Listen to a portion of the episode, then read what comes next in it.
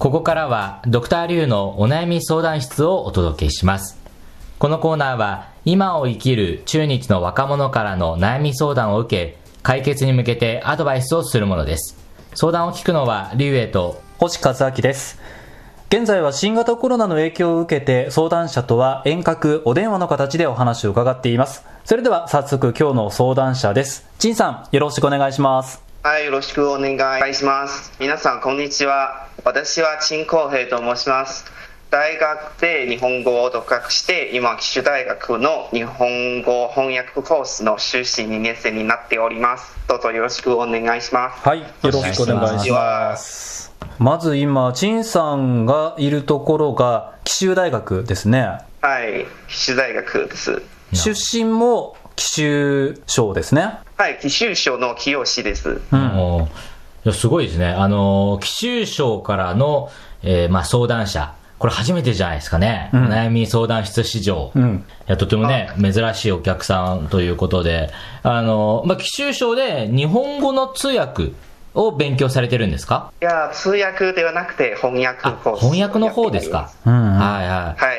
これまたどういうきっかけで日本語を勉強しようと思ったんでしょうか？まあ、これはね、大学入学試験の後のことですね。この間に、まあ、何か勉強しようかなと思って、日本語を選びました。うんうん。そこでい。ろんな外国語がある中で、どうして日本語に興味持ったんですか？当時ですね、その考えがちょっとな甘かったなんですけれども、まあ、その日本語にはその漢字がついていて、はい。そのこれはね、勉強しやすい言語かなと思って、うん。はい。はい、そのえ日本語を選びました。はい。でもね、その勉強すればするほど、まあ、難しくなりましたよね。はい。例えば勉強していて、これは難しいなと思うのはどんなところですか？大学2年生の頃からですよね。まあ、最初はね、その単語を自分で暗記しても、まあ、なんとかやることができるんですけれども、その後は、まあ、先生もいないし、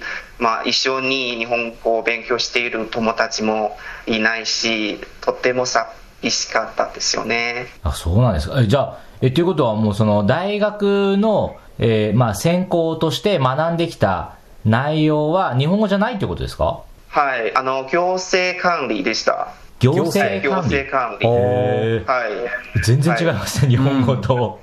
じゃあ、行政管理を勉強していて、大学の学部生の時は、卒業論文はどんなことを書いたんですか？あ卒業論文は、まあえー日本の鉄道会社のあの行政運営とかそういへうー。これに関する論文かなと思いますね。おそしてその中でいろんな日本語の資料を探して、ええ。はい。はい、書いた論文なんですけれども。おすごい面白いですね、視日。本語の専攻じゃないけれども、題材に選んだのは日本の企業だったんですね。はいそうですよね。はい。うん。でもすごいですよね。さっきあの、陳さんのお話もありましたが、いわゆるその大学の専攻でもないのに、ね、周りで一緒に勉強してくれる人がいないのに、だって陳さんこれだけは話せて、うん。しかも卒業するときにはだってね、その日本語を使って資料とか見てたんですもんね。はい、そうそうですよね、まあ、大学4年生の時に、まあ、自分の日本語能力をどこまで上達えー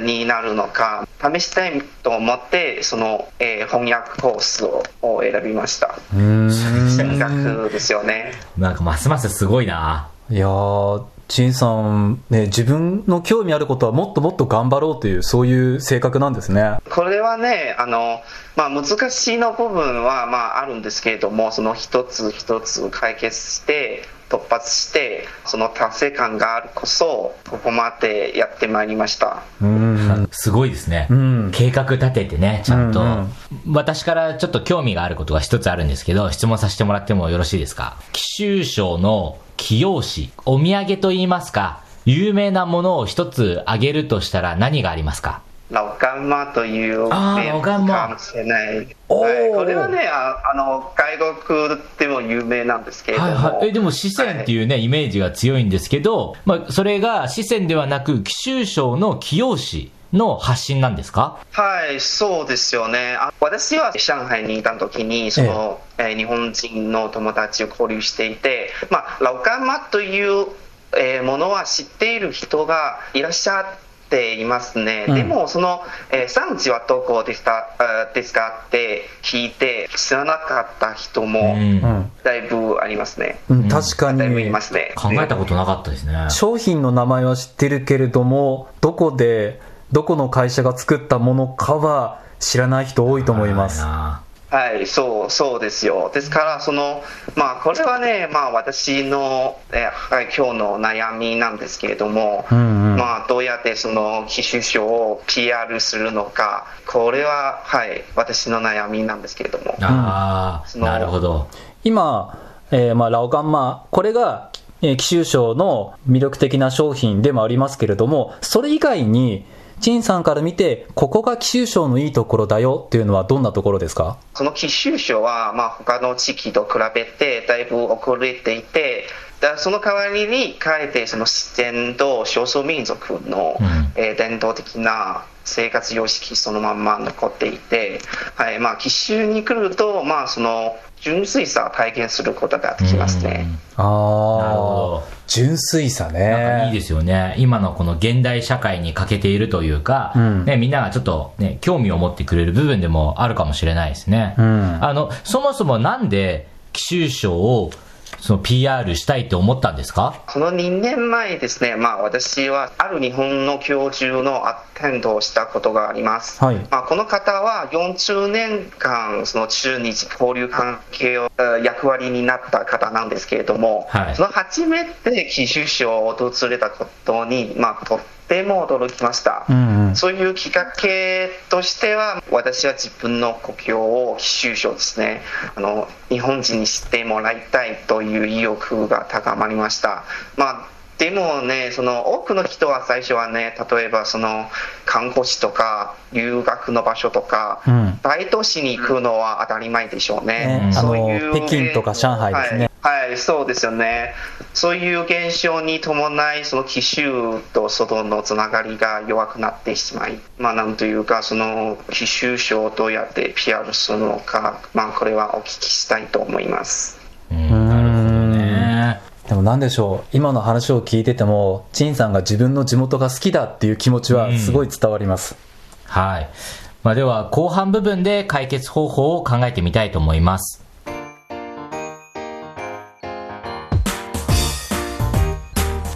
聞きの放送は北京放送中国国際放送局です。ドクターリュウのお悩み相談室。今日は、紀州大学院生2年生の陳光平さんのどうやって紀州賞の魅力を PR するかという悩みをお届けしています。はい、ということでね、地元愛に溢れた、うんねおな悩みをいただきました。はいということで、じゃあまず私の方からちょっはいとあのアドバイスをしていきたいと思うんですが、ズバリですね、もう私はこれしかないと思いました。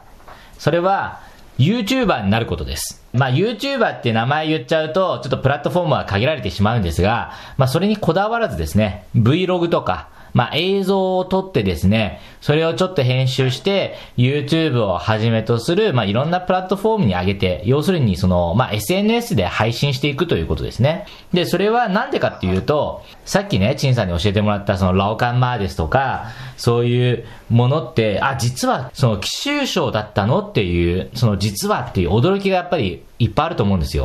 はいそれで、ね、奇襲賞ってどういうとこですかって僕に聞かれても、私もわかりません。っていうのは多分ね、いろんな人がそう思ってます。なので、もうね、その、今ね、もうすごく簡単に映像が撮れて、その配信できるじゃないですか。なので、もう、チンさんが自分自身で映像を撮って、ね、流すっていうことがすごくもう簡単ではありませんが、まあ、非常にはい手早くできることだと私は思いました。まあ、そこでちょっとポイントがね、いくつかあるんで、ちょっと言っていきたいんですけど、まあ、一つはやっぱりそのさっき言った食べ物系ですね。ラオガンマーとか、ね、それを活かした料理とか、あと、紀州省でしか食べられないものですとか、まあ、あとはね、美味しいもの、料理。これね、あの、世界各国共通ですから、美味しい食べ物というのは。そしてもう一つ、お土産。ね、紀州省に来たらこれを買ってくださいと。ラオガンマーでも、ね、コンパクトに分けたものがありますとか。ね、やっぱそういうちょっと、お土産は何を買えばいいのかみたいな、これもね、絶対いけると思います。まあ、そしてあとは少数民族。まあ、これもね、あの、紀州省の周辺独特なものがあると思うんですが、この少数民族ってみんなすごい衣装が派手とかいろんなイメージありますが、実際ね、言葉通じんのとか、どうやって行くのとか、なんか行ったら大変かなとか、まあ、いろいろ多分心配はあると思うんですよ。そういうところを、ね、地元で育った、そのね、陳さんが、もう Vlog、映像という形で、みんなに紹介することで、もっとね、受け入れやすくなって、それを見て、みんなが、あ、行ってみたいって思うと、一番いい PR にもなるし、いろんな人が陳さんをね、に連絡して、ね、そこでね、友達が増えたりとかもすると思うので、そういう方法がいいと思いました。はい、ありがとうございます。はい。というのが私のアドバイスですが、あの、星さんいかがでしょうか？はい。私からのアドバイスです。私からのアドバイスは、まず、北海道とつながってみませんか？っていう話なんです。おお北海道ですか？はい。北海道は私の出身地で、で、なぜ北海道かというと、さらに細かく言うと、北海道恵庭市というところが私の出身地なんですが、はい。実は、清市と恵庭市が国際交流都市なんです。え、そうなんですか？ああ、有効都市都市ですね。そうです。これを調べてみますと、1986年に恵庭市の訪中団が清市を訪れて、そこから始まっています。そしへてー、もう最近ではないんですがへ、2012年に清からの訪日団が恵庭市を訪れているという交流の歴史があります。で、そこで、まあ、恵庭市だけとなると、どうしても、まあ、人数が少ないとか限られてしまうので、まずは、せっかくつながりがあるんだったら、北海道というエリアの人に向けてまずやってみる。そして、北海道は中国からの中国人の観光客とかゆかりのある人は多いので、そこでも、例えば中国人を通じて、その日本人にさらに伝えていくとか、もっともっといろんなところでつながっていくと思います。ですので、せっかく私も恵庭市という出身ですし、うん。清市とつながっているので、そのつながりを生かして、その北海道に向けてまずそこから始めていくと、もっともっと清の PR ができるのではないかなと思います。はい、とっても勉強になりました。はい。はい、そうですよね。その劉先生がおっしゃった通り、まあそのまずその SNS, SNS を通じて、まあ確かにその紀州省はその沿岸部の都市と違って、まあやっぱりその SNS を通じてえ紀州省を PR して、まあそして例えばいろんな場面を紹介して、まあ例えばそのグルメとか少数民族の文化とか、まあ自分も勉強しながらその外国人に PR することができるんですよね。まあそして星先生、おまあおっしゃった通り、まずは特定な人を目指して、まあその興味を与えて、まあこういう方法は最初の第一歩かなと思います。うんうん確かに紀州省にはラーランというものもありますね。そしてそのこのラーランと似ているものは、まあ、その徳島県の藍染めええ。まあ、とても有有名ですよね。まあ、私はその去年の時に、まあ、その2つのものをどうやって翻訳すればいいのかという、えー論文を書いたところ、うん。まあ、あの徳島の方から、まあ、その関連資料をいっぱいいただきました。はい、そういうふうに何らかのつながりはまず探して、うん。はい、どんどんどんどん広がっていってこれは必修書を PR することができると思いますね、うん。はい本当に勉強になりました、うん。いろいろとこう探していけば、あの、いろんなつながりがありますし、いろんな方がね、関われるので、そういう意味では、こう、つながっていくこと自体がもうすでに PR になっていると思うんですよ。まあ、あとはね、今流行りの SNS とか、まあ、いろんな道具を借りることでね、もっとこの輪がはい。一気に増えていくので、ね、これから、はい。いろんなね、そうですね。PR ができるといいですね。はいそうですよね。この方向に踏まえて、まあ、その頑張っていきたいと思います。今の話を聞いていますと、陳さんはすごい行動力のある人だと思うので、自分からはいいろんな日本の人に連絡して資料をもらうとか、どこかでつながるとか、その一つ一つの行動をつなげていくと、きっと陳さんが望むような奇襲賞の PR に必ずつながっていくと思います。ぜひね、これからも頑張ってください。はい、そうですよね。まあ、今日のその番組を参加させていただき、まあ、本当にありがとうございます。ねえまあ、そして、星さんとか、その、リュウさんとか、時間があれば、一緒にお越しいただければ嬉しいと思います。はい。ぜひね、時間あればね、行きたいですね。もうね、ぜひというか、行きたいです。はい、ぜひ来てくださいね。はい案内いたします。はい、ありがとうございますありがとうご。ざいます。ドクターリュウのお悩み相談室。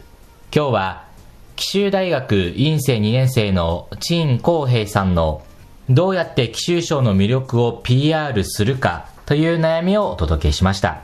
それではまた次回です。再见。再见。